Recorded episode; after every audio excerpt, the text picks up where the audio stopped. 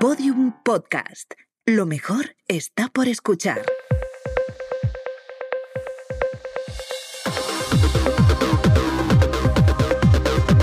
Saldremos mejores con Inés Hernán y Nerea Pérez de las Heras. Sí, sí, te ha parecido oír la voz de Monserrat Domínguez porque efectivamente era la voz de Monserrat Domínguez. Bueno, bueno, mejorcitas, gracias por seguir ahí.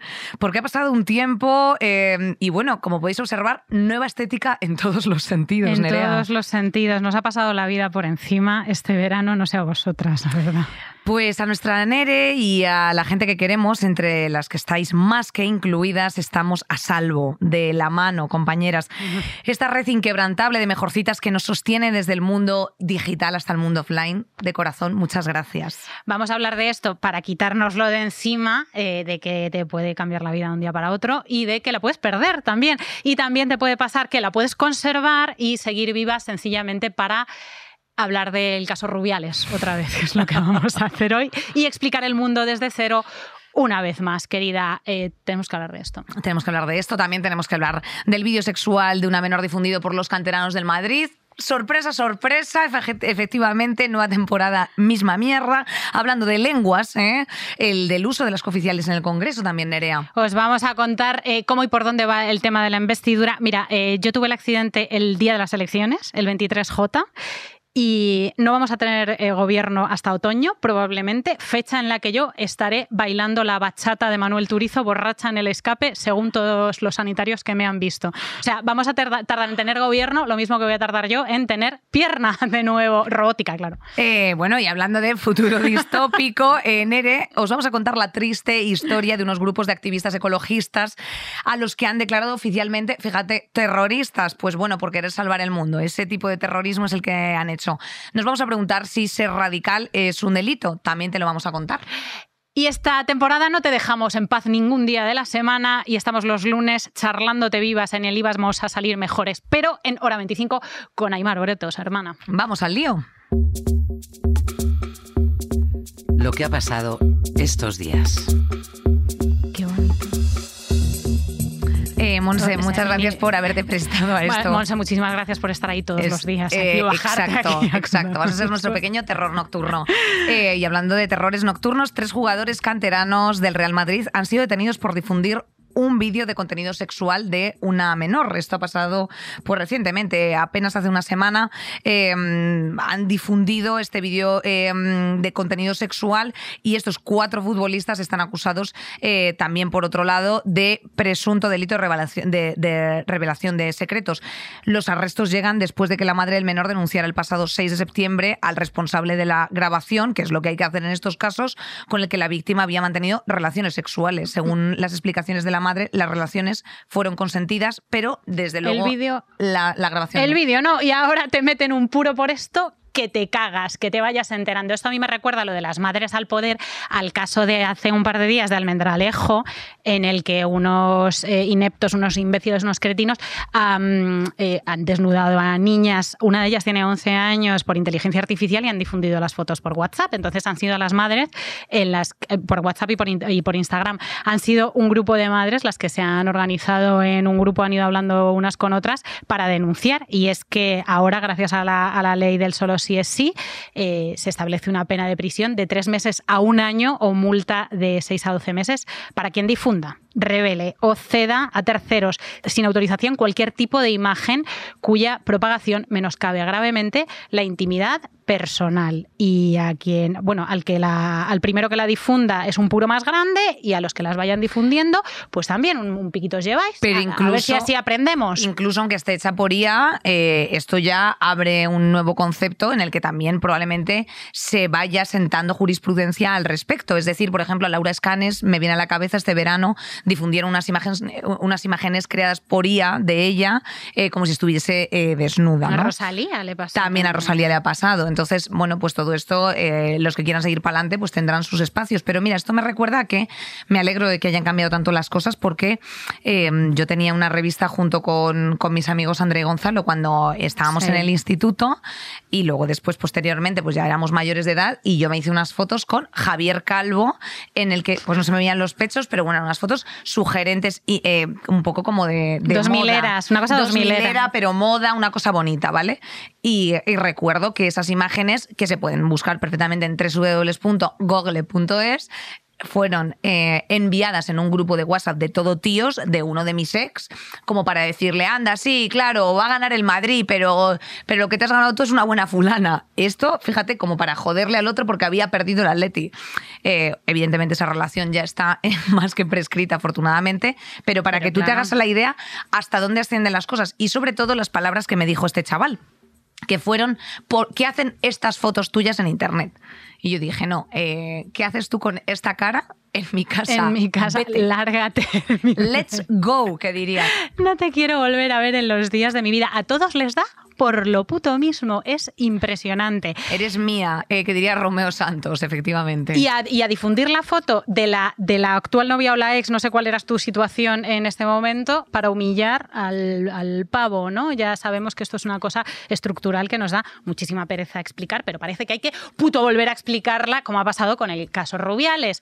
Eh, comentando el caso Rubiales, gente como Woody Allen, que debería retirarse como el ex y cerrar la puerta por fuera, dijo que claro, que, que, que, que, cómo podía ser que le diéramos tanta importancia a un pico, que no es el pico, señor, que no es el pico, otra vez, que no es el pico. Es que claro, señalas la luna y miran el dedo todo el tiempo. O sea, es un jefe invadiendo el espacio personal de una, eh, De una trabajadora. trabajadora en un momento eh, público en el que la están mirando millones de personas, permitiéndose un gesto de confianza que ella eh, absolutamente rechaza, ¿no? Esto es lo que ha pasado y por lo que ha estallado el, eh, el Me Too de los jefes, que a mí me tiene eh, encantada de la vida. Totalmente, pero además es que, fíjate, hablando de esto, le ocurría a Isa Baldosa, la periodista de Cuatro, en directo, que le tocaban también el, el culo así como un poquito a traición, ¿no? Por, el, por, por detrás, por la espalda, de forma tal que no te puedes ni siquiera defender. Y eh, como bien decías tú, porque hablábamos de esto también en Hora 25,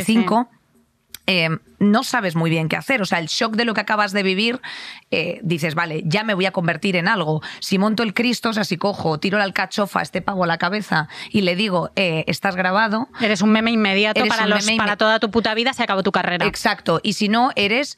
Eh, ay, eh, bueno, mm, la, la chica a la que le han tocado el culo, ¿no? Sí, sí, sí. y si no haces nada y continúas como si no hubiera pasado nada, eres complaciente y aquí no ha pasado nada. El caso es que yo creo que, que eh, a Isa en el desempeño de su trabajo todo esto le pasó, le pasó por la cabeza porque es algo endémico a todas las profesiones y se ha visto cuando la gente, cuando las mujeres han empezado a compartir sus experiencias en entornos laborales, que, que haces una, eh, un sobrepensamiento cuando un, cuando un jefe, un compañero de trabajo invade tu espacio. O monto el Cristo, que va a ser probablemente peor, voy a recursos humanos, que a saber lo que me encuentro, o me callo y me lo como y espero a que eh, el feminismo tenga una relevancia suficiente como para que esto esté en la palestra pública. Afortunadamente. Como para que Pello esté en la calle. está- I, I have to say it. Ay, bebé, madre mía. Claro, es que a todos. Como le gustan los podcasts feministas, seguramente este lo estará escuchando. Tic-tac, tic-tac. por culo. Time's up, amigos, time's up. Os va a ir tocando a todos más tarde o más temprano, ya lo, ya lo, ya lo sentimos, chicos.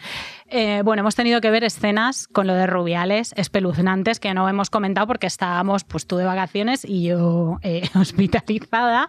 Y como que yo creo que, a ver, yo creo que esto se hubiera medio resuelto si este tío hubiera pedido perdón de una manera razonable diciendo... Sí, si no, Si hubiera- si no hubiese dicho concretamente, se acercó y me dijo, eres un cra, un piquito. Que Hombre, nadie pero dice el- eres un crack. Nadie dice eres un crack, solo está sucediendo en tu puta cabeza. No lo dice nadie en 2023, Claro, no o sea, hay que- pasa. Hay, que, destituirte por una cuestión ya eh, meramente disociativa. O sea, usted, Claro. caballero, no está en el puesto, la profesionalidad Claro. repugna. A mí me parece no solamente eh, deplorable, sino que además es torpe. O sea, es torpe Eso porque es. es. una, es una cosa ¿no? en la que eh, de pronto en estos entornos donde tú tienes que demostrar una valía eh, o, o una superioridad profesional o lo que sea, eh, se pone a repartir salarios en directo Eso fue lo más como fuerte si de fuese todo. eso, bueno, como si fuese prácticamente pues una especie de subasta eh, de Tiffany's, ¿no? O sea, en plan de, y tú, que me estás aquí apoyando 500.000. Luego todos... 500.000 al año en esta España. ¿qué dices? En esta España empobrecida absolutamente. Mis hijas, mis hijas que están ahí son el verdadero feminismo, feminismo de estas niñas. Wow. a esta señora habría que haberle parado, levantar la mano y decir, ¿en qué cajón guardan eh, los calcetines tus hijas? ¿Tú los, o sea, tú sabes su calendario calendario de vacunaciones. eh, ¿Sabes cuándo le viene la regla a tus hijas? Eh, ¿Sabes cómo ¿Sabes el nombre de su mejor amiga? menstrual? ¿Cuántos tampax se gasta en una regla? Pues entonces cállate. ¿Sus alergias Eh, las vamos. conoces? Eh, Hombre, a por tomar favor. por culo, hombre.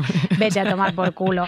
A, a las jugadoras las han querido despachar, pues cambiando a la seleccionadora, porque Vilda se ha pirado, al que le ofrecía el medio millón de Otra euros. que tal baile también te Otra que tal baila. Eh, una solución además muy de estar delusional y completamente desubicado, que es lo que están demostrando en este, en este universo paralelo del fútbol, que es poner una mujer la que sea. Y Eh, así ya me solucionado. Encanta, me encanta, me encanta. Pon a Patricia Botín, eh, Mm. que, es, que como es mujer, pues ya está eh, solucionado el problema del capitalismo. En fin, Nerea, tenemos, más, tenemos más cosas porque efectivamente tú antes anunciabas que no tu nueva fecha de cumpleaños, el, el pasado 23 de julio, hubo elecciones generales. después de que Perro Sánchez pues, decidiera adelantarlas, decisión estratégica para que no sin hacer como esos deals en las comunidades autónomas y les mm, y se tuviesen que precipitar precisamente a llegar a acuerdos en las comunidades autónomas y la gente bueno pues en definitiva se asustase por algo que hay que asustarse que es eh, pues el fascismo no y esa panda de vagos y mediocres de Vox porque al final es gente que va sin programa va gente o sea es gente vacía que se quiere poner en un sitio con una especie de toisón de oro a decir tú a currar negro fuera y ya está y no se entiende otra cosa porque esa es la, la- la verdad verdadera del fondo Y que lo vamos a ver en muchas comunidades Correcto. autónomas, no os olvidéis, queridas amigas. Bueno, el 26, el 26 y 27, ¿no? Hay, de- hay debate de de investidura. eh, se enfrenta Feijó, pobrecito, a un debate bastante duro del que va a salir eh, probablemente perdiendo, aunque no sabemos, no sabemos nada todavía. Eh, dentro del PP hay mm, una deriva, ¿no? Pode- Podemos llamarlo una deriva. Iban a convocar una manifestación porque en el centro de todo esto está o sea, eh, los partidos independentistas con representación parlamentaria, que son RC y Junts, eh, tienen un papel decisivo a la hora de, de la investidura eh, y es Junts el que plantea una amnistía para los presos del proceso antes de hacer cualquier acuerdo o negociación con el PP, con el PSOE. O sea, en esas, en esas estamos. en eso estamos Y por eso está toda la derecha pues enfadadísima. A todo esto, eh, pues eh, Feijó absolutamente desamparado, porque el clima político en Génova es una cosa como, de, o sea, como de- es triste, o sea, es, es triste, o sea, es, eh, bueno, pues Bueno, el último bueno. que se ha, quedado- se ha tenido que quedar a recuperar como las últimas asignaturas, o sea, Sí, Son el mu- 24 ratas peleándose por un churro, esto sí. pero verdad. literal, o sea, ahora mismo, claro, ten en cuenta que se está haciendo más caso a Aznar, con eso te lo digo todo, una persona que está absolutamente retirada, ¿no? Y comiendo melva con tomate en, en cualquier costa de España, Pero siempre antes que a Feijó. vuelve. O sea, Aznar, Aznar Vuelve- no te lo quitas de encima ni para Dios, ¿no? Vuelve, Vuelve siempre- con bigotes, sin bigotes. Y sí. vuelve con, unas, con unos disparates tremendos. Ha compara- bueno, ha animado a la gente a salir a las calles, ¿no? a, la, de- a la, a la bestia, a la manifestación, a la desobediencia civil, para que no haya una, una ley de amnistía. Y eh, lo, ha comparado las posibles movilizaciones con el movimiento Basta Ya contra ETA. O sea, está desarretada Aznar en este momento y ha dicho que mm, una, es que lo tengo aquí apuntado, me hace bastante risa, una ley de amnistía provocaría una, esto te va a gustar, autodestrucción constitucional. O sea, cuidado Pero es que no se- estudiantes de derecho si tenéis un ejemplar de la Constitución en la estantería porque os puede reventar. Es que no- pero es que, que- pero si no sabe ni lo que significa autodestrucción, o sea, lo que lleva él por otra parte practicando los últimos 79 años que tiene. Entonces, vamos a ver, eh, ahora mismo hay una cabeza de partido detrás de todo esto que no es Isabel Díaz Ayuso, que es Juanma Moreno, o sea, es Juanma Moreno, el de, el de Andalucía, es como una persona que está metiendo a poquitos codo, claro, porque Feijó valía para, para la gallegada, pero para el nacional es que no la atiende ni Dios. O sea, quiero decirte, es que es una persona completamente sin carisma, ¿no? Y destalentada. En fin. A mí, me, me- de verdad, Inés, yo lo que no querría, o sea, quiero que se resuelva esto pronto. Yo no quiero volver a estar como dos años hablando de la cuestión territorial otra vez. No puedo. O sea, el otro día estaba con Ana eh, instalando la aplicación de Filmin y había dos opciones, Filmin o Filmin.cat. Y, y pregunto, Ana, eh, ¿esa es para gatos? Eh, es el nivel de desconexión con, con este tema que, que tenemos. Entonces, bueno, amnistía no amnistía que se resuelva pronto y que, y que nos olvidemos, porfis. Hagan el favor, efectivamente, que nos olvidemos. De todos modos, parece ser eh, un poco por, el, por la- el dibujo general político que se llegará a un acuerdo, sobre todo y especialmente porque Junts eh, Peor resultado de su historia ha tenido y no quiere que se repitan Correcto. elecciones. Y no quiere la gente eh, tener que inscribirse a Infojobs, porque además tiene muchos parámetros que rellenar y es una chapa. Dicho lo cual, eh, y por concluir un poquito con las noticias, Nerea, veganos terroristas. ¿Qué te parece este Me título? parece una mierda, me parece una mierda, os lo contamos. La Fiscalía ya ha, ha reculado en este tema, pero, pero bueno, ha incluido en, el, en su memoria anual de 2022 las organizaciones ecologistas, que menos mal que existen, y además tenemos colegas en, en ambas, Extinction Rebellion y Futuro Vegetal, en el apartado de terrorismo nacional. O sea, están compartiendo eh, espacio con Grapo, ETA, en fin, em, son activistas eh, que quieren salvar el mundo y eso, y hacen pues acciones de desobediencia civil, eh, que es algo que, de lo que tenemos afortunadamente derecho todavía y, sobre todo tienen razón, aparte de derecho. Hay un artículo que me parece muy interesante, Nerea, y es precisamente uno que, es, eh, que, es- que explican en Neutral Santiago Rubín de Celis, y es cómo podemos entender que, esta, que estos grupos pueden estar incluidas en esta eh, categoría de ecologismo radical o terrorismo. Y bueno, pues parece ser que la perspectiva delictiva reside precisamente en la ley, eh, o sea, en que la ley diga si algo es o no terrorista. Algo Lo- eso no es radical, ¿no? O sea, Radical, claro, es exacto. Entonces, bueno, pues evidentemente sí que entendemos que tiene que haber cierta, ci- o sea, cierto radicalismo en ciertas acciones. ¿Qué es lo radical para ustedes? O sea, quiero decirte, el, el hecho de mm, hacer una concentración no autorizada, por así decir, es radical. Es radical tirarse un pedo en el metro. Es radical eh, tener que consentir falacias todo el rato en un programa de televisión. ¿Qué es radical?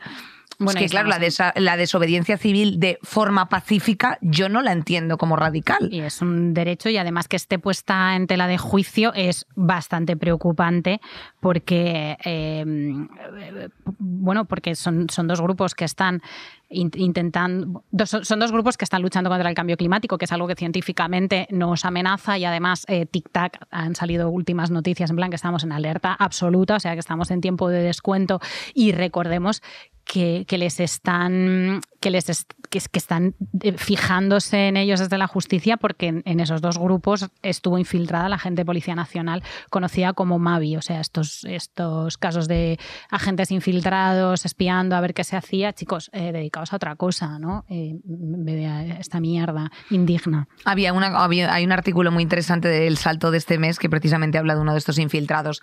En fin, Nerea, nos hacemos una cosa un poquito ya más. Ya, o sea, es que siempre empezamos con los cabreos y con.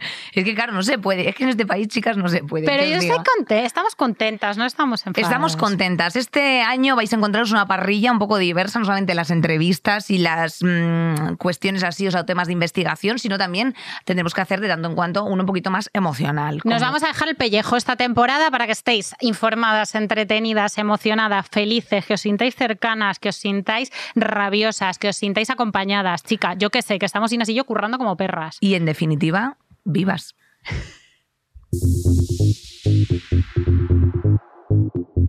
El tema del día. Nos turnamos para pasar las tardes con ella al salir del trabajo. No hubo una noche en la que por lo menos una de nosotras no estuviera con ella. A veces hablábamos de lo que le pasaba y a veces solo nos sentábamos a comer comida libanesa para llevar y ver telebasura. Quien quedaba con ella nos mandaba un mensaje a las demás para ponernos al día sobre cómo estaba y quedar en quién iría a verla al día siguiente. Éramos un grupo de cuidadoras, de enfermeras de guardia, ese momento me hizo reparar en la cadena de apoyos que mantiene a flote a una persona que sufre. La persona que está en medio de una crisis necesita el apoyo de su familia y sus mejores amigos. Y esas personas, a su vez, necesitan apoyo de sus amigos, parejas y familia. E incluso puede que esas personas que se encuentran a dos eslabones de distancia necesiten hablar con alguien sobre el tema. Hace falta un pueblo entero para curar un corazón roto.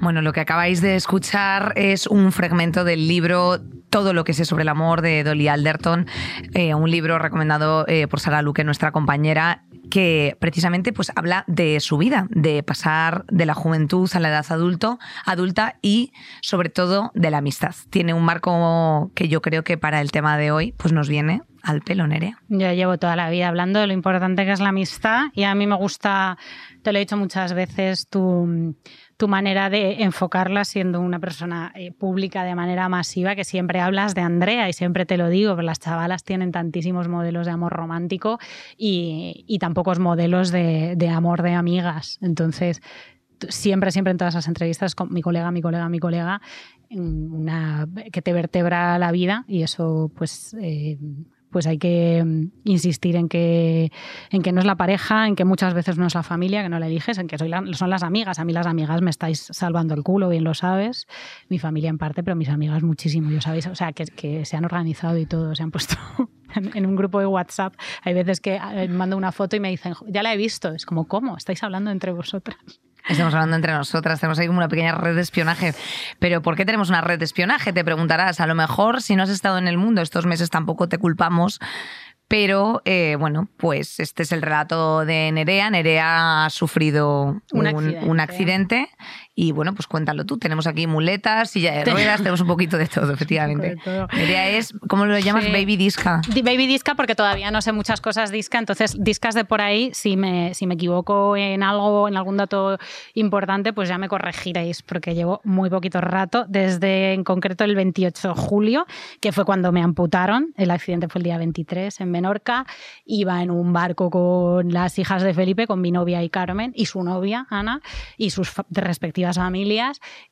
Y bueno, con movidas, la gente pregunta mucho cómo fue el accidente. Fue una gilipollez el accidente, o sea, no hay que dar detalles, sobre todo que a mí contarlo me, genera muchísimo malestar físico y psicológico, con lo cual, no, o sea, no hay misterio. No, lo cuento porque no me apetece.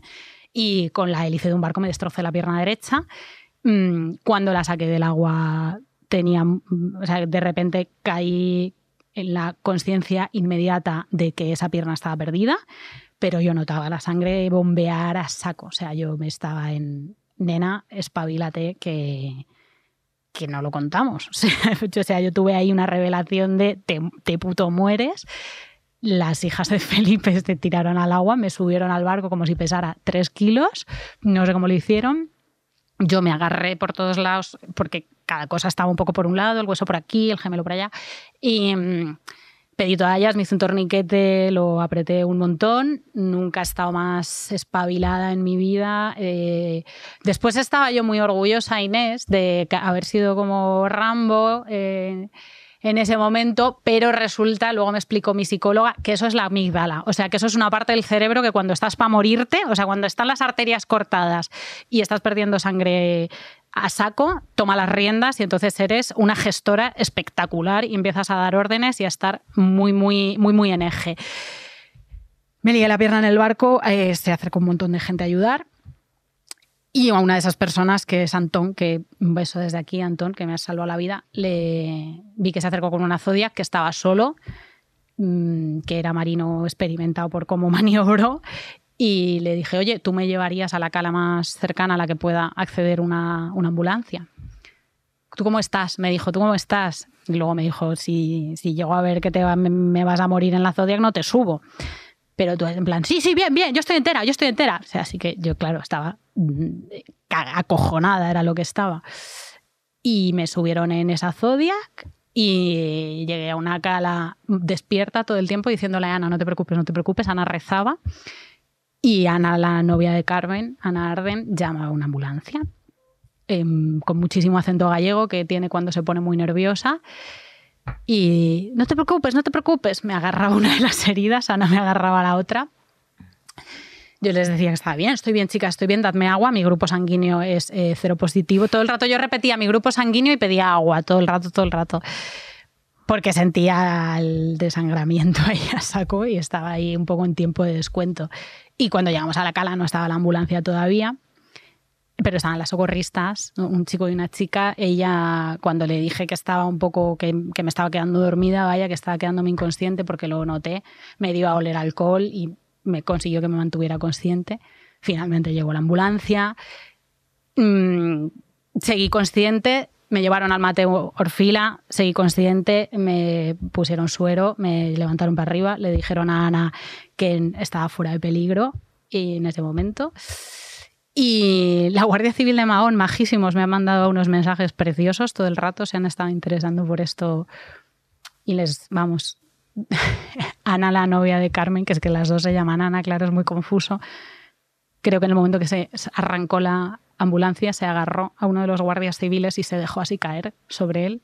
Le pidió un cigarro, está claro a punto de caerse redonda. Y del Mate Fila me, me, mandaron, me estabilizaron y me mandaron al Son Espases de Mallorca, donde he estado, estuve Tuviste pues, que tres semanas en, en, avión. Bendita sanidad pública. Ahora lo hablaremos, pero bendita sanidad pública 500 veces, porque yo me veía que en aquel avión con Bashir, otro médico del que me acuerdo perfectamente, yo todo esto estaba ciega ya de morfina y con venga de litros de sangre que me estaban metiendo para el cuerpo, pero todo, todo consciente, toda la gente alrededor, estoy bien, estoy bien, estoy bien, ¿cómo te llaman? Nerea Pérez, estoy bien. Y, y, en el Mateo, o sea, y en el, y en el Hospital Son Espases estuve seis días en la unidad de reanimación, me hicieron tres cirugías de, de emergencia muy, muy rápidas, no me sacaron de reanimación. Muy rápidas, de entre Cuatro 7 y días, 10 horas sí. eh, de operaciones. De entre, sí, Cada o sea, una. eh, sí, sí, luego he estado mirando los informes y eso es sufrimiento que se queda en el cuerpo de Ana y de mis hermanos, de mis amigas, de porque yo estaba con el fentanilo.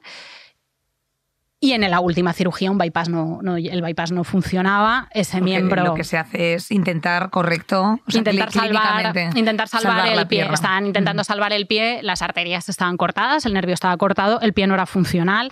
eh, lo que me iba a quedar era lo que se llama un miembro catastrófico. Yo estaba hecha la idea de que ese, de que ese pie iba a ser algo doloroso, eh, ingestionable, fijo, que me iba a hacer cojear, que me iba a dar una mierda de calidad de vida incluso estando en la REA, ¿eh? o sea, en la unidad de reanimación. O sea, los pensamientos que pasaban por mi cabeza eran, hay grandes posibilidades de amputación, porque me lo dijeron mm, bastante rápido, y, mm, y, y no es el peor de los escenarios esa amputación, aunque parezca mentira, ahora lo hablaremos. Y finalmente pues hubo que, hubo que amputar la pierna derecha por, por debajo de la rodilla, bendito sea, porque hicieron los vasculares, hicieron ahí un Picasso que no veas con lo que quedaba de pierna, pero que no veas, porque había posibilidades de que fuera por encima de la rodilla, que también eh, hay prótesis estupendas, modernísimas, había posibilidades de que fuera por encima de la rodilla, no lo fue. Y lo hice público, se lo conté a todo el mundo el día, pues cuando hacía un, cuando hacía un mes, el, día, el pasado día 28. eh, Y entonces empecé a recibir un tsunami de amores y de cariños y de locura y de que os sentíais cercanas y amigas y de flores y de libros y de una caja de productos de Soria que me llegaba por la cintura y de mm, pastas y de yo qué sé, o sea, lo que me habéis mandado eh, y lo que me habéis sostenido es alucinante. Eh, amiguita, y aquí estamos. Ahí va, y aquí madre. estamos, y aquí estamos, y aquí estoy reincorporada, feliz. Viva la vida, tía. Ya está. Viva la vida.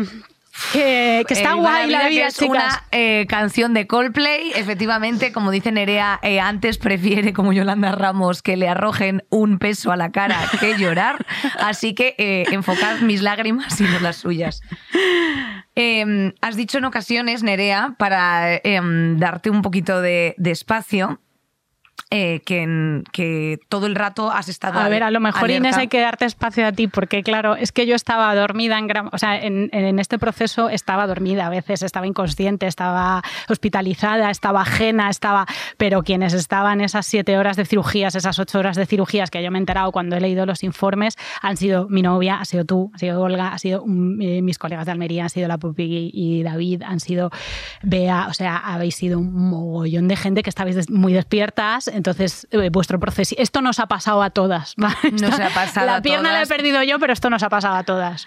A ver, hay una cosa aquí que me parecía muy interesante cuando hablábamos ayer de, de esto y era precisamente, mm, bueno, una actitud que coge Nerea, ¿no? Porque todo el mundo eh, que, que la habéis seguido por redes y que le habéis enviado todo este cariño, la habéis visto como, la habéis sentido muy victoriosa y realmente eh, lo está porque efectivamente las, eh, o sea, la alternativa a lo que le ha ocurrido era morir desangrada. Entonces, eh, bueno, es una cosa a celebrar, efectivamente.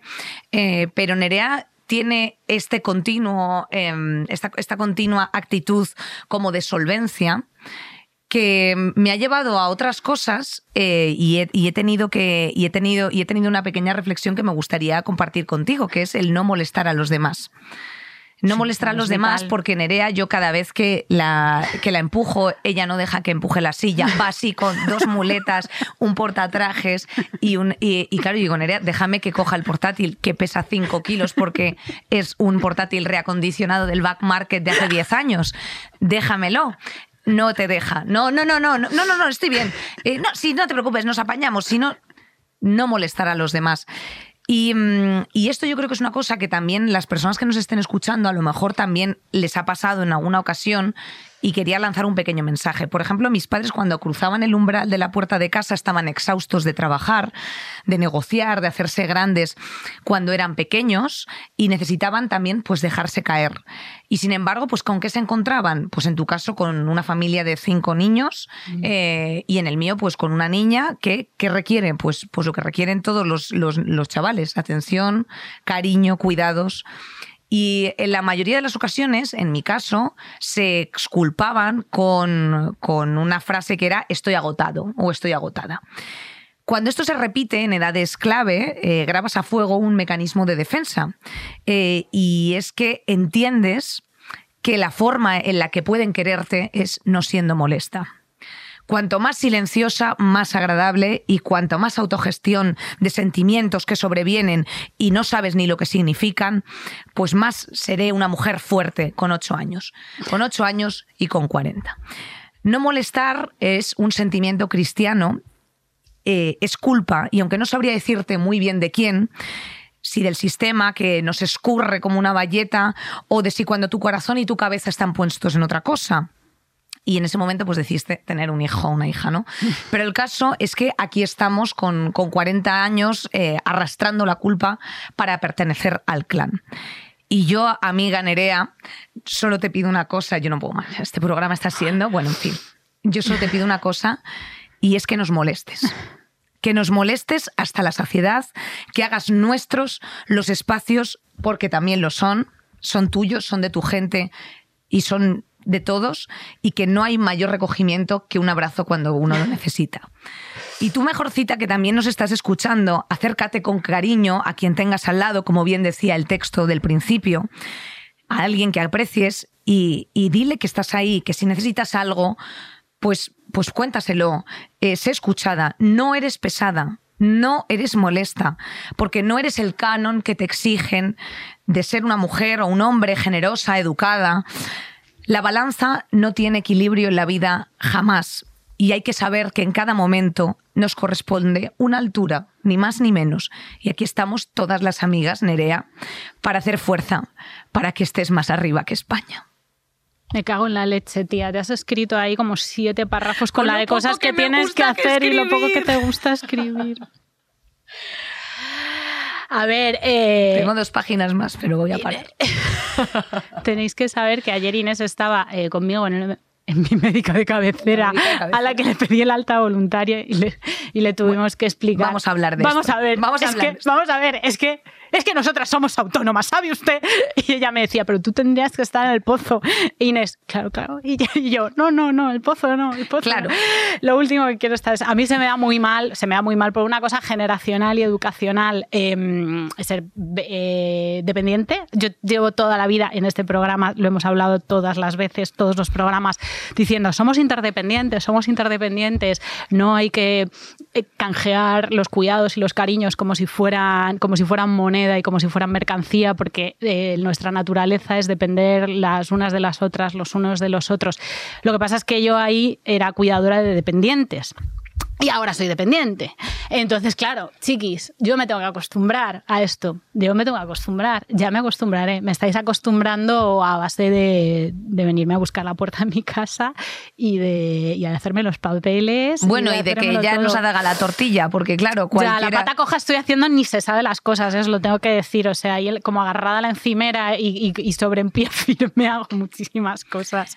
Has dicho una cosa que me ha parecido mm, muy interesante, aunque me gustaría mm, hacer un pequeño recorrido por cosas cotidianas, como por ejemplo las miradas eh, de la calle o las chapas que mm, se tiene que comer uno en, en ciertas cuestiones, que es eh, estás, estás mm, de alta ya, no estás de baja. Yo estoy de alta, claro. O sea, hay alta. catarros que han durado eh, más baja médica.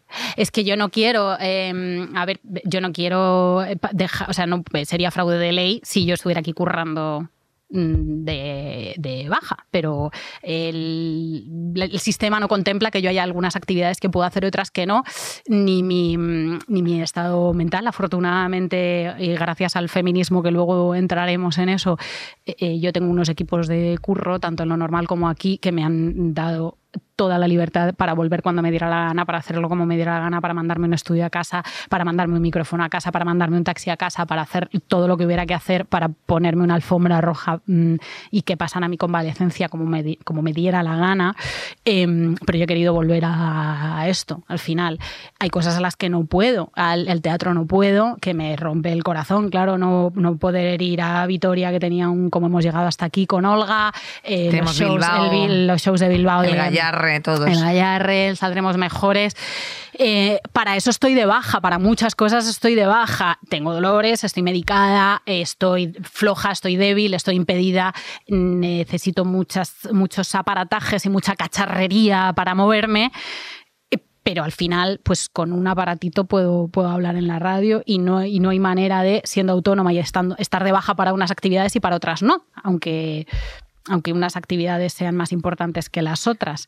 Y, y, y me estoy descubriendo muchas, estoy descubriendo muchas cosas, poquito, poquito a poco. Y, y esto, esto me va bien, ¿eh? para normalizar también. Antes de saltar a eso, eh, aplauso y una gratitud pública a Lourdes Amariaje y a, y a Blanquiño, porque precisamente eh, son ellos los que nos han puesto unas facilidades desde el minuto uno eh, para, para, todo esto. Vamos, o sea, te, bueno, te, te eh, han llegado a ofrecer la jefa, jefa, jefa. La casa, su, casa, su, su puta su casa, casa, ¿vale? no o sé sea, si me, o sea, su, literal, su, casa, su cama, su, su todo. Su, váter, su, toalla, su, toalla de lino, todo. Todo, o sea, todo, todo, estaba incluido todo, en ese paquete. Eh, vente aquí. Claro, que es que me he tenido que mudar porque vivo en un quinto sin ascensor. Es que son muchísimas cosas. Vivo con mi, con mi hermana Belén, que es mi, en este momento mi madre titular y con su familia, y que me está salvando el culo a todo lo que da porque estoy teniendo unos cuidados extremos y, emocionales y físicos que no te puedes imaginar gracias a Belén y al, y al, resto de mis hermanos que están ahí encima, pero bueno, a ella es la que le doy un besito todas las mañanas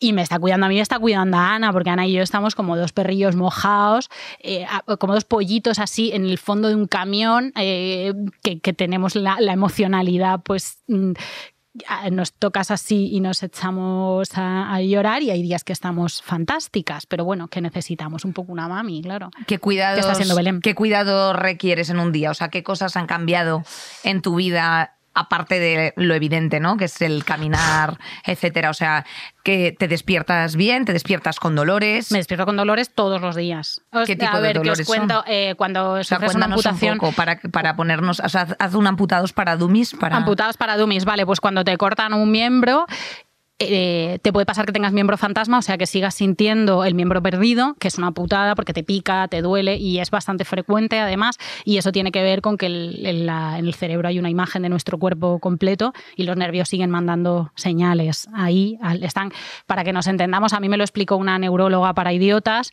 y básicamente es, los nervios están buscando todo el rato el pie, mandando señales y buscando ese pie que no está. Entonces, los dolores neuropáticos que tiene también la gente que tiene ciática o dolores de espalda son una mierda. Eh, eh, son como calambres, oleadas de extraños calambres y como cuando te das uno de esos golpes horribles en el codo Secos. que te tiras al Claro. suelo, te quieres morir, pues eso es, como- es un dolor nervioso, es, es parecido a eso. O cuando se te duerme una pierna y se te empieza a despertar. Y esos dolores se dan sobre todo por la noche en reposo. Porque, y esto también me lo explicó la neuróloga Su, muchas gracias, ya te preguntaré más cosas, un día te traemos. Cuando el cerebro tiene estímulos de la feria de abril, está todo encendido, es muy difícil encontrar dos cables eh, chisporroteando, dos cables pelados. Pero cuando esa feria de abril se apaga, ritmo circadiano baja, estás por la noche, pues esos cables pelados te duelen que te, que te matas. Y esos son meses, por lo visto. Yo estoy medicada para eso, Mm, he hablado con otros amputados, que es súper importante hablar con otros amputados o con cualquiera que tenga tu misma situación, eso es maravilloso. Y es como, ¿te funciona la pregabalina? A mí regular, joder, pues a mí, pues a mí se me pasaron los cinco meses. Pues a mí, cuando cambia el tiempo, todavía me duele. Pues a mí, eso es lo que, eso es lo que me está pasando ahora y como lo más eh, limitante y lo más incómodo. El resto son cosas evidentes, que voy en silla de ruedas mm, autopropulsada por mis manos, o sea, por mi persona, no tengo una silla de ruedas a motor. Y, yo era una demonia, eh, como tú decías ayer, que iba a Gran Vía arriba, Gran Vía abajo con las crocs, que cogía el metro 27 veces al día, que subía mi quinto, bajaba el quinto, subía al quinto, subía la compra, no sé qué, tenía 80 curros. Em, y esa actividad está frenada, muerta, absolutamente. Terminaba aquí, me ensayaba, iba al teatro, me tomaba algo, me iba andando a casa con mi música bueno, pues es que la vida ha cambiado, obviamente. Todavía estoy en recuperación total. Eh, y mi día a día, bueno, pues me puedo duchar sola, tengo mis curas, tengo mucha atención médica, me están atendiendo en La Paz, eh, tengo una herida por curar, mm, tengo que tener mucho cuidado de no caerme, por eso voy en silla en vez de muletas, porque una caída es eh, muy comprometida en este momento. Y en un tiempo, idealmente, no sé, cuando cure mi herida, en un mes y medio, podría empezar a ponerme una prótesis. Será muy guay. Idealmente estamos hablando de que, eh, bueno, pues estamos asistiendo a médicos eh, unos tres días por semana. bien lo sabes tú. Unos tres días por semana aproximadamente, ¿correcto? Aproximadamente. ¿Qué imagen tienes tú de tu cuerpo ahora? Pues es que, claro, aquí es, eh, las gracias fundamentales, el sentimiento es de gran gratitud todo el rato. Gratitud panorámica por seguir viva, que me encanta, y en el, y en el hospital cuando estaba eh, o sea, yo quería todo, ¿sabes? Quería, quería, morrear con Ana, quería una cerveza, quería tocar a los gatos, quería todo, todo, todo, todo me parecía fenomenal. O sea, el sentimiento, hay un sentimiento de gratitud al universo, hay otro sentimiento de gratitud a la sanidad pública, obviamente, a que exista, eh, que ya he desarrollado y, y a las amigas, a la red de amigas y al feminismo, colega. O sea, a mí me ha salvado en gran parte el feminismo, porque si no, si no viviera en un contexto con conciencia feminista, pues igual no, no os habríais organizado como os habéis organizado, si no yo no hubiera hecho el casting de personas y vosotras hubieras hecho el casting de personas y estuviéramos todas juntas en, ese contexto de conciencia de interdependencia, de cuidados, eso es gracias al feminismo. mi, mi momento de mirarme al espejo no sería el mismo si no fuera por el feminismo quizás si yo no fuera una mujer feminista, pues ahora mismo me miraría al espejo y me sentiría incompleta, me sentiría fea, me sentiría monstruosa porque tengo cicatrices, porque, mm, porque me falta una parte, porque estoy, muy distinta. Pero bueno, he aprendido que el, valor de una mujer no está en su cuerpo, que el valor de una mujer está en su olla y en su, y en su manera de comportarse con los demás y en sus valores, y eso está intacto. Eh, lo más importante está intacto. El cuerpo es nuevo, es distinto, no es malo, es dependiente, será un poco cibor en un momento dado, pero es bonito. Mi cuerpo es bonito, me lo ha enseñado el feminismo. Entonces, me estoy haciendo a sus limitaciones y a sus dolores, pero a su belleza, su belleza la tengo muy clara. Yo me quiero, me quiero un montón, estoy bastante a gusto eh, conmigo misma cuando me miro al espejo. Y que y hablabas de la hablabas de la olla. Eh, ¿Cómo está esa olla? A ratos, tía, ¿cómo va a estar? O sea, ah. esta olla está fundida, claro. Esta olla no le puedes meter ya un, un, no le puede meter ya un sobre más. Esta olla está fundida. Está fundidator absolutamente. Esta olla está, esta olla está medicada, esta olla está con un estrés postraumático diagnosticado por unos 14 profesionales médicos. Eh, a mí que el mar era lo que más me gustaba, pues claro, ahora veo, estoy viendo el talento de Mr. Ripley y veo esa barquita en el, en el, en el Mediterráneo y me pongo a sudar frío entiéndeme, pues igual con, claro, igual con terapia, pues eso se acaba pasando.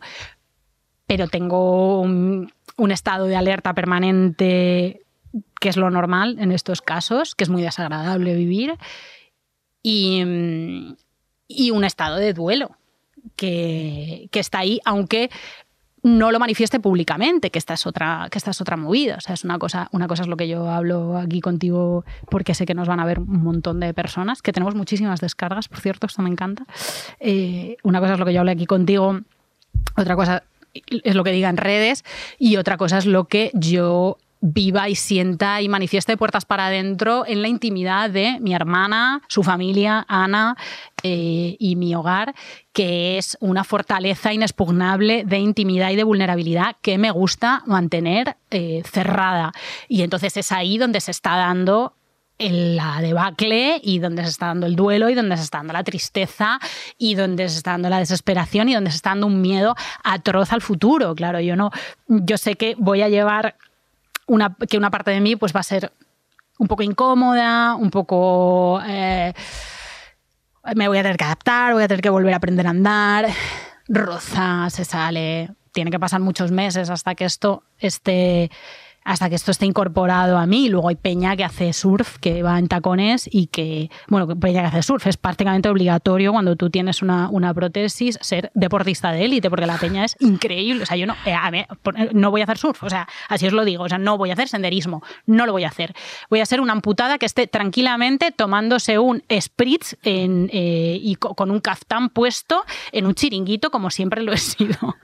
Y en este sentido, por ejemplo, ¿qué miradas? Eh, bueno, claro, estás hablando de una cosa que es como prácticamente la exigencia social de superación, de buenos mensajes. Y la responsabilidad, la responsabilidad porque hay un punto en el, que, en el que hay gente que me está escribiendo y que se siente acompañada en ciertas eh, situaciones y tú no le dices a tu colega que está de, un bajón tremendo, em, te va a durar lo más grande. Tú lo que le dices a tu colega es, nena, se va a pasar para adelante, estamos juntas a poquitos. Entonces, yo no mando un, mensaje de superación gratuita, vacía, de taza positiva, de, no, no, no, nunca ha sido así y no voy a ser así. O sea, mi mensaje es, realista. Una cosa es que yo salvaguarde mi intimidad y otra cosa es que diga mentiras. No, no, no. O sea, yo soy consciente de la responsabilidad que tengo por tener una voz pública y de lo que puedo acompañar y ayudar a personas que son desconocidas, pero que se sienten acompañadas por mí. Entonces, a esa gente eh, le, quiero dar un abrazo eh, de alguna manera, ¿no? Con mi, con lo que digo. Con, sí, sí, con tu relato.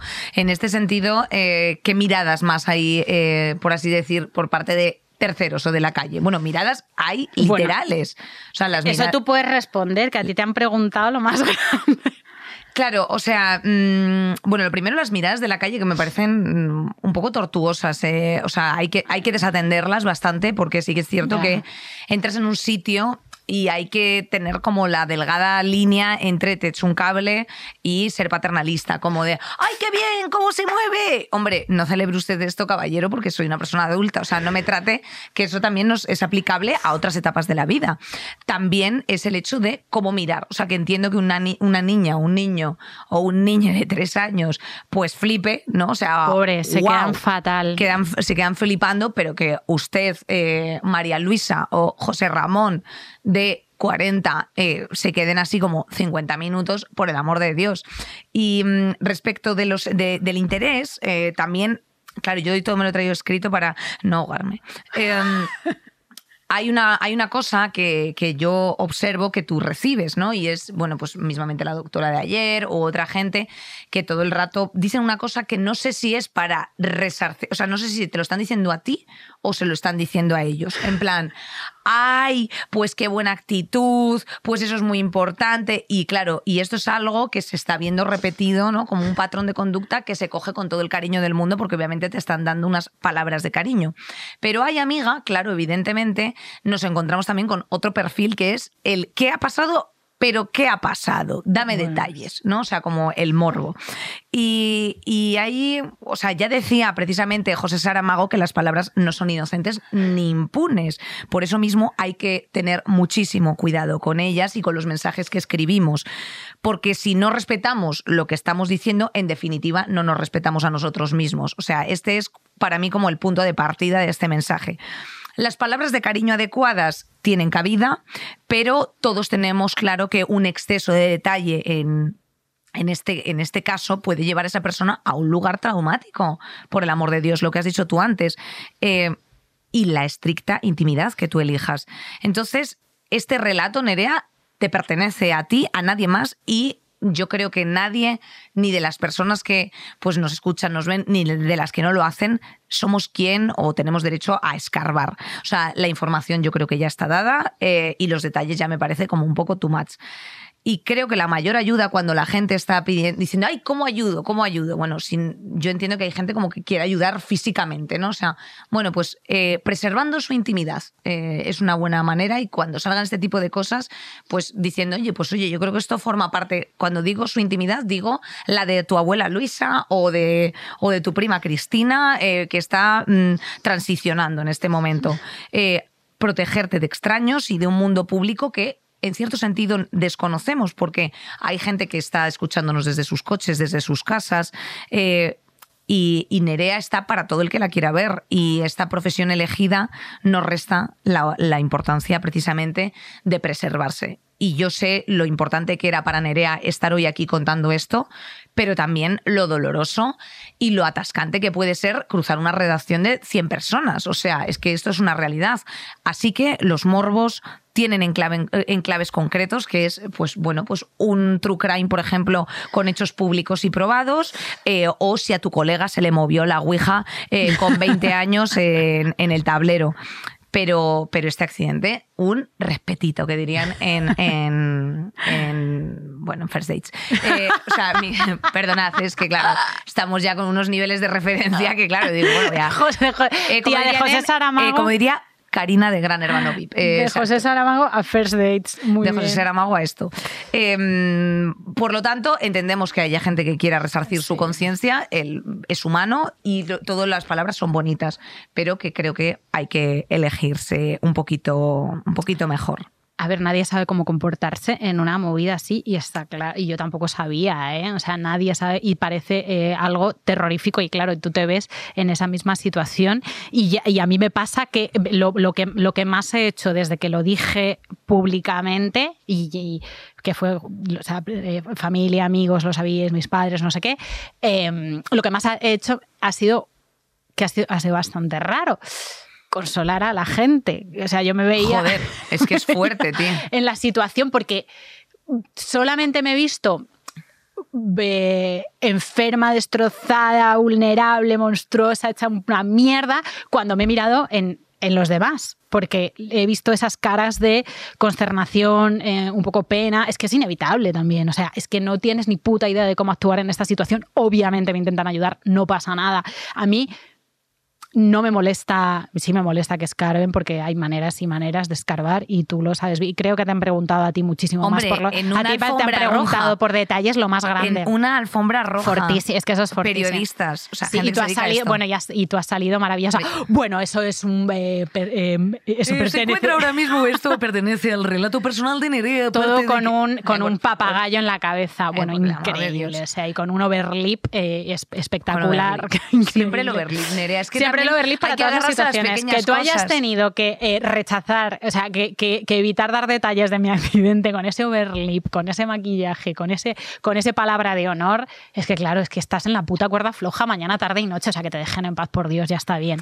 Pero la gente, en definitiva, es que no, no, sabe. Y yo les, les eso, les consuelo, les digo, no, no te preocupes, ahora te pido yo ayuda, no, no porque no, porque no, no sabes cómo. A mí no me molesta nada, ¿eh? O sea, a mí en este momento en este momento no me molesta nada, no me ha salido todavía ningún, ningún cabreo. No, el sentimiento de ira, de momento, Hombre, no, lo he, tenido, es que hay otros que están ahí como muy, muy en la cabeza, guau, guau, guau, guau pero el sentimiento de ira no lo he tenido en ningún momento. Yo creo que habrá un sentimiento de ira eh, y si no lo has tenido, yo creo que será sí, la única perdón, en España ah, con la burocracia, joder, claro que lo he tenido, claro que lo he tenido, lo he tenido con la puta burocracia. La burocracia que es lo que me ha hecho sentir realmente inválida, que no discapacitada, o sea, la, burocracia me ha, hecho sentir inválida, pequeña, inútil y perdida eh, por, por un cambio de hospital que estaba justificado, pero en la pantalla de alguien eh, decía que sí y en la de otra persona decía que no. Y esas pantallas estaban a muchos kilómetros de distancia porque he tenido, como os digo, que,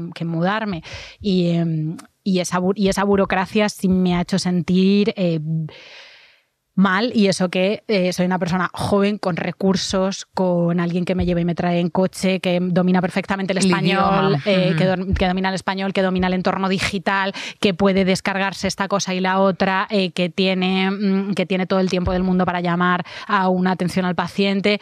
Hostia, y aún así eso ha sido lo que me ha hecho tener un nudo en el estómago y estar pensando, wow, mi cita, ¿no? ¿Qué, qué habrá sido de ella en ese, en ese mm, entorno kafkiano de, de, todas las citas de la era, Comunidad era como un poco entrar en las escaleras de Exer, ¿eh? O sea, quiero decir, era como. ha sido una cosa circular horrible y me va a seguir pasando. O sea, es que mi vida va a ser un poco también eso. O sea, yo no he empezado los trámites, no he empezado los trámites de la nueva persona que soy, de mi nueva normalidad. Entonces, igual de aquí a tres meses o cuatro o un año hay que hacer otro programa que se titule. Eh, el Tribunal. Del tribu el Tribunal ese tipo del tribunal, porque conozco a una chavala que está amputada femoral, o sea, mitad de muslo, y tiene una pierna con una rodilla biónica y tiene un 37% de discapacidad, que es de coña. Es como. Es una, una, miopía, vaya. Es una puta. O sea, es una sordera de un 60%. Es como, eh, oigan, cuidado, mm, cuidado. Y que me dijo, cuidado con el tribunal, no vayas muy animada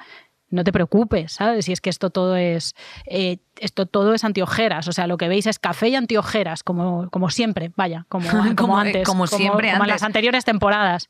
Eh, pero, o sea, quiero decirte, lo del tema de fiscalizar las incapacidades, o sea, yo estoy... Esto tú sabes más que yo. No, yo estoy, o sea, yo estoy muy a favor de, de que, bueno, mm, pues todo se iguale para todo el mundo, eh, pero cuando eh, tenemos el, muro de una rigidez y una cantidad de incidencias y de instancias que te tienes que inventar prácticamente, pues estrategias del Catán, pues yo creo que si el objetivo precisamente de la burocracia es solucionar problemas mm, y solucionar sobre todo problemas de la gente, o sea, no está solucionando problemas al uso. O sea, está ahí detrás mm, mm, realidades, pues, pues claro, hay que, hay que empezar a dar una vuelta eh, acerca de qué país es el que queremos vivir. Eh, y a la contra, evidentemente, mm, tenemos a malas caras, eh, gente insolvente, pasarse, pues eso, los problemas de departamento a departamento.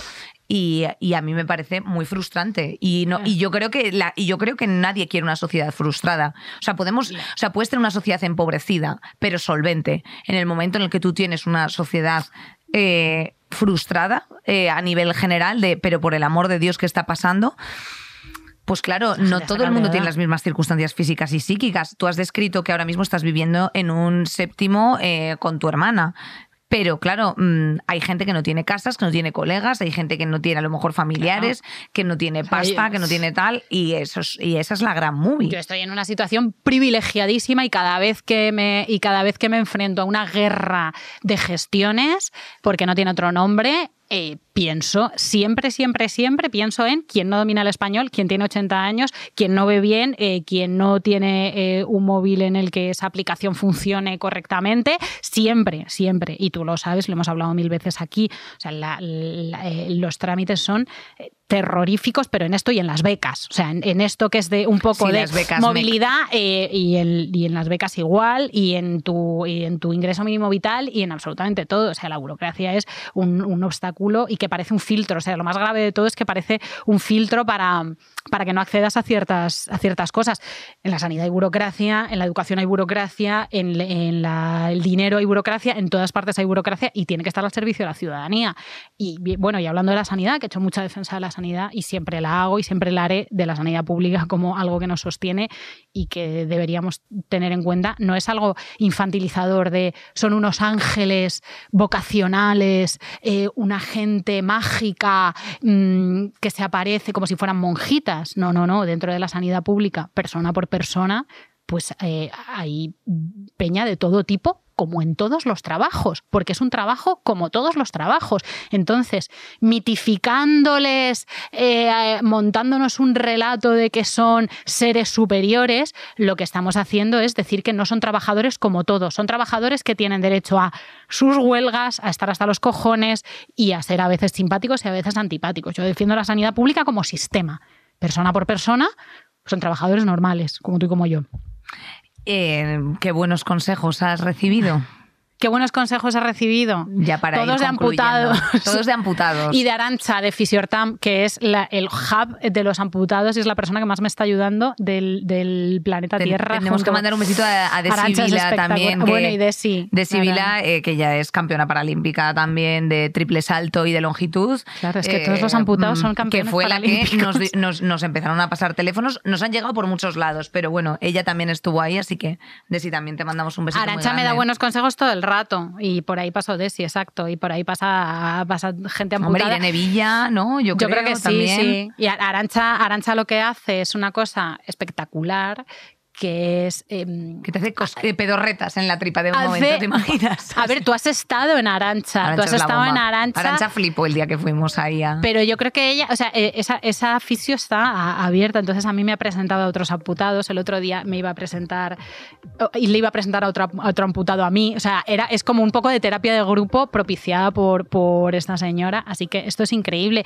Y me, me sostiene muchísimo, junto con mi eh, citada hermana Belén mm, y su familia, que me tienen ahí en palmitas, que soy Ana, un que bebé, hemos hablado y con de Ana, ella. que poco hemos hablado de Unas ella. palabras para Ana. Es que no puedo dar unas... pa- O sea, Ana es... eh, a ver, Ana se ha es que me gusta más. Ahora Ana, yo estaba enamorada antes y ahora me gusta más porque la he descubierto, le he descubierto unas cualidades espectaculares. O sea, Ana de repente era una mujer eh, buena, inteligente, divertida, eh, macizorra y de todo.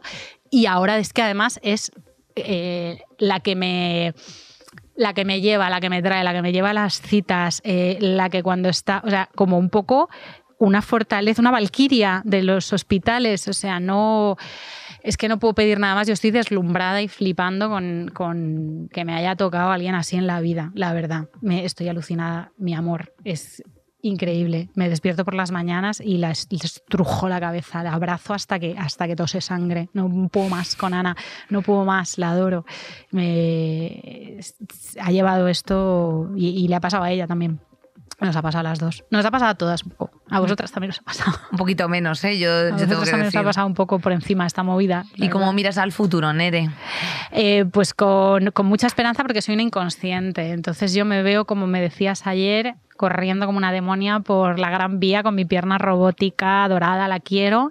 Y. em, y con, y con bueno y volviendo al mar con alegría sin mirarlo con miedo y acordándome de todo esto eh, como una cosa muy lejana y olvidándome de aquel pie derecho que tenía y que ya me he acostumbrado a no, a no tener Eh, lo veo lo veo bien soy a pesar de todo soy, soy una tía afortunadísima por teneros y soy una tía muy afortunada, de verdad. Y como me dejó Ana en una notita una mañana que se iba temprano, eh, la, la vida es muy hermosa incluso ahora. Y eso es así. Pues yo creo que eh, nos, nos irás contando cómo estás. Bueno, claro. Qué remedio, si lo vais a ver, lo vais a, eh, lo vais a ir viendo, lo vais a ir viendo. Pues sí, tía. Bueno, pues Eh, muchas amiga, gracias, Nerea, por gracias tu sinceridad, por tu franqueza. Que por te quiero alma. mucho, que Yo te- te has portado que te cagas. No, tú te has portado que te cagas con nosotras, porque una cosa que nos dijo la médico fue eso, que nos estamos aquí proyectando mutuamente, que si esto fuese un atasco.com estaríamos todas, ay madre mía, pero claro, como la NER enseguida pues eh, te pone un símil con Morit Barguti, pues claro, tú dices, claro, es que ¿quién baja la guardia? Es que hasta dopada esta señora, tiene algo de... La espiral de la cultura en esa casa es insoportable, ¿eh? o sea, también os lo tengo que decir. Arriba los corazones, mejorcitas, arriba los corazones. Gracias, gracias por los cariños. Gracias por los por cariños. los cariños. Ya está. Menudo principio de temporada, ya nos lo hemos quitado de encima. Ya podemos seguir eh, hablando de Feijo. Podemos seguir hablando de Feijo, efectivamente, la semana que viene más eh, y mejor, eh, porque no vamos a copiarnos frases de personas con los cojones muy grandes. Hasta la semana que viene. Saldremos mejores con Inés Hernán y Nerea Pérez de las Heras. Todos los miércoles en Podium Podcast.